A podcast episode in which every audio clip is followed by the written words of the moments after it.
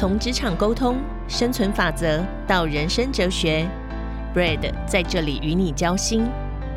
请听彭老师的深夜食堂。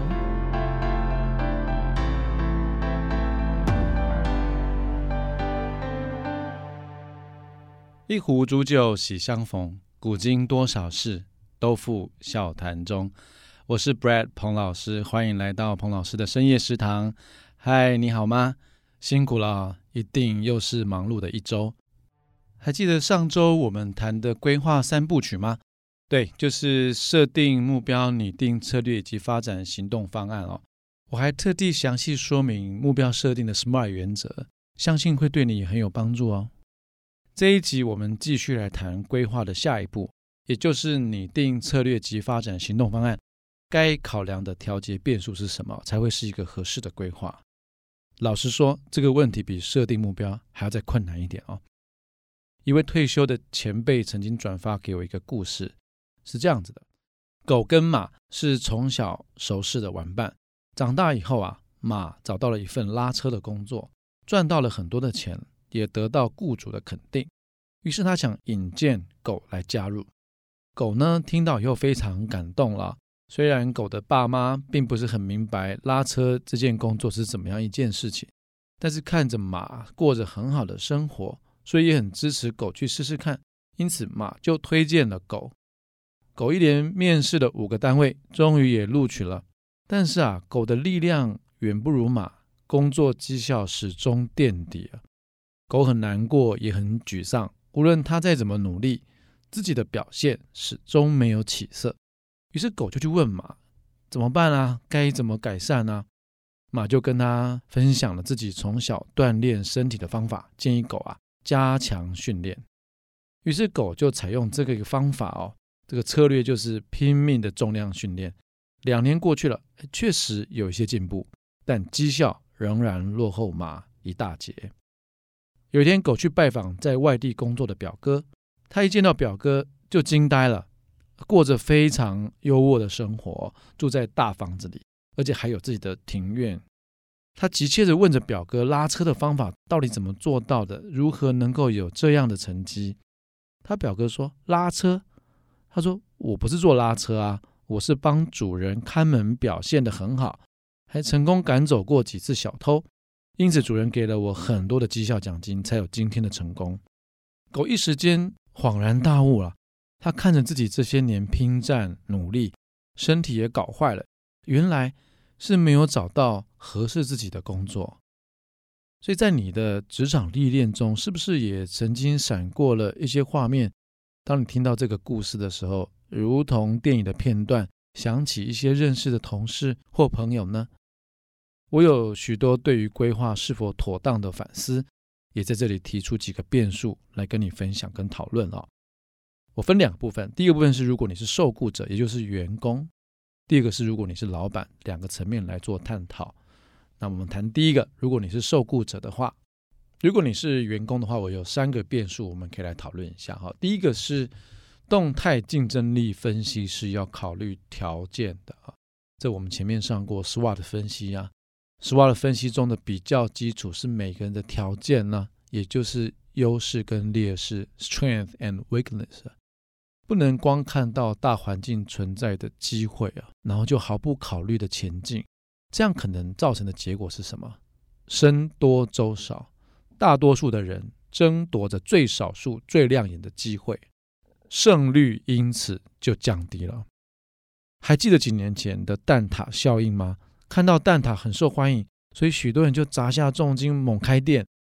但也因为太过泛滥，如果这个本身没有差异化的条件，当新鲜感跟市场同步快速消退的时候，最后，只会落得昙花一现。第二个变数是，努力是必须的，策略是关键，但能力并非世袭，并不是爸爸有什么，妈妈有什么，你就会有什么能力的。所以当我们热切的邀请亲朋好友引荐机会的时候，也必须要评估这个机会合不合适自己的条件，随时也审视一下自己的表现，会不会努力了，非常努力了，再更努力了，还是绩效起不来，这个是必须要思考的点。第三个变数是与外界保持互动与交流。不晓得你是不是小时候跟我一样有学过科学的基本态度与认知啊，就是观察、假设、实验跟证明。这对我来讲帮助非常大，它必须维持一个开放的态度，也就是万万不可以太着迷于眼前的工作或受限于过去的成功经验。相反的，你更要学着接收外部的资讯哦，接收就好了，思考但不一定全部都要接收啊，而是在观察及假设的基础上比对它的结果。通常在经过努力跟实验之后啊，可能会出现新的思维，或者发现更适合自己发展的机会哦。那我们来谈第二个部分，如果你是老板，那有三个变数让你参考。第一个，厘清招聘人才本质与条件。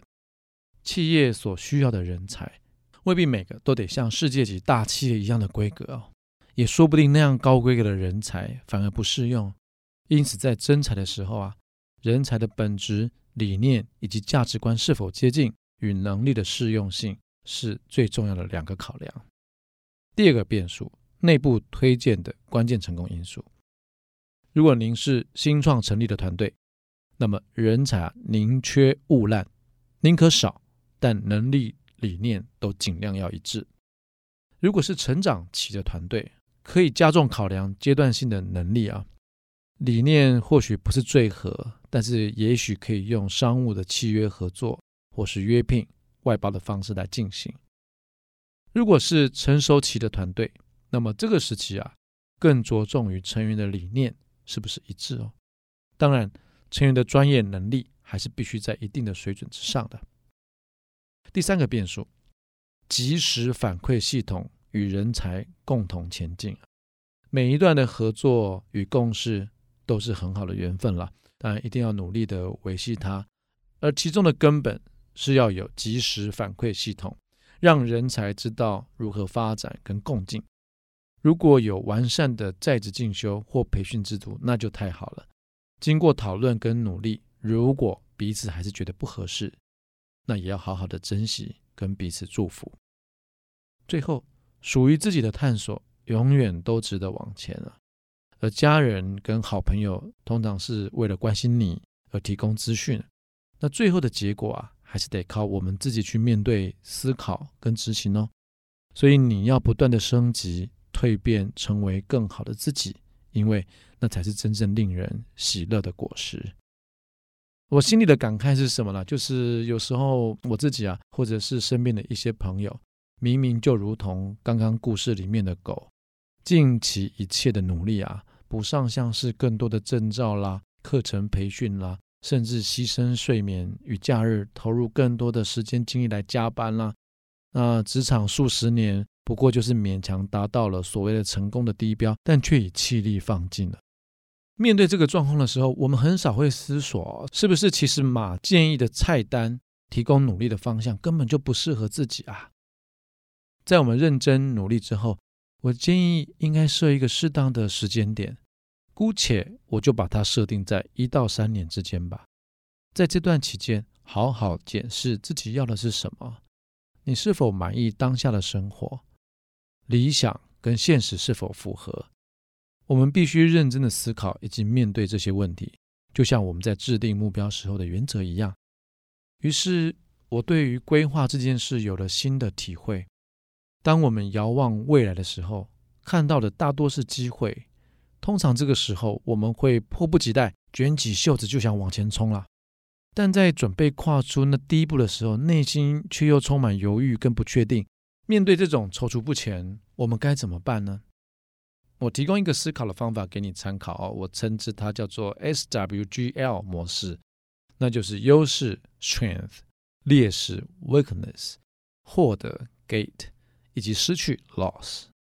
SWGL 我们的规划通常都是从现在看未来，我希望自己的能力强化啦，在未来有更多的优势啦，劣势的范围越来越小啦，如此一来，在能力更强大的时候，我可以 get， 可以获得想要的一切。但我提出的观点是这样，你可以思考一下，会不会其实我们失去的更多？而更可怕的是什么呢？是我们即便获得想要的，到头来却发现是一场空啊。而真正对我们生命有价值的却因此而错过了。如果是这样，那肯定是无比的遗憾啊。那我们该怎样避免这样的状况呢？我导入了时间轴上过去这个变数啊，请你回顾思索，从过去到现在，我们姑且就抓个10年吧。这10年来，能力上面你一定提升许多，而这些过去的努力成就了你今天的优势，劣势也肯定在这条你很努力发展的路上面渐渐的缩小了，因此你获得了许多，而成为今天的你。然而我想请教你的是啊，那么过去这10年你为了获得现在这些成绩，你失去了什么？错过了什么？你觉得遗憾吗？如果以上3个问题的答案你都是否定的啊，我没有失去什么，我没有错过什么，我也不觉得遗憾，那么表示你一定走在正确的路上面咯，恭喜你。但如果你的确觉得有些遗憾，甚至如果有机会再来一次，你将会做出完全不同的选择，那么请你好好的把这些错过和遗憾记录下来，因为这太重要了。在未来10年的获得，也就是 Get 里面啊，你将必须尽可能的避开以前犯的错误，避免重蹈覆辙，错过或失去你最重要的部分，也就是我谈的 Loss。 那说说我亲身的经验吧。一直以来我都在各领域最好的大型企业服务，过去20年我换了5个工作，但唯一不变的是作为一个大学老师这件事情没有改变。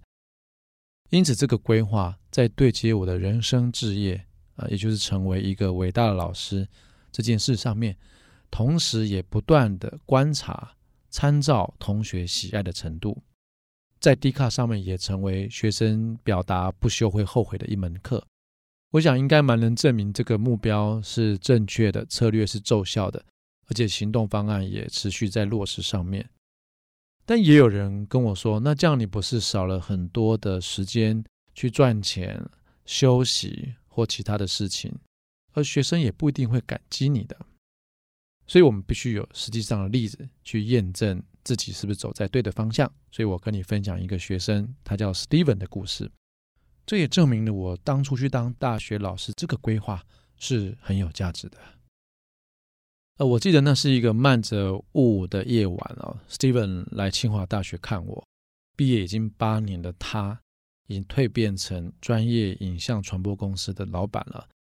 喜不自胜的跟我分享去拍摄棒球明星铃木一朗隐退的特别经验。感动中想着啊，我多么希望也能拍下眼前 Steven 的自信跟喜悦，传给8年前那个对于大学茫然，略带点愤世嫉俗，在心中呐喊世界寻找个人品牌定位的他。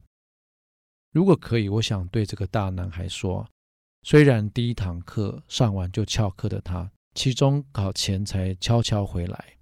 但老师依然相信聪明如你将会替自己找到一个答案。我能给你的是永远带着盼望，给予鼓励跟引导，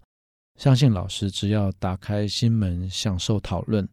搭配自身的条件跟环境分析来提升竞争力，以后肯定会有很棒的未来。而作为一个大学的老师与担任企业主管相同的是，带领一群人走向成功之路，而在体现上最大差别你知道是什么吗？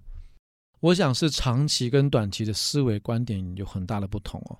没有对错啊，只是高阶主管与大学老师其中的距离，我们称之为理论跟实务。在我同时具有这2种身份的时候，也期许自己在实务世界的战场上面能够继续拥有梦想。回首向来萧瑟路，所谓世故啊，我想你一定看过很多，也令我更加珍惜跟学生在课堂中的思辨，与这共同乐在学习的每一次的火花。原来使命感是在目标设定之上的，使命是可以叫人拥有最大的力量。这么多年 Steven 一直想帮我做点专业的规划，他说他很想把一门他心中很好的课程制作跟行销出去，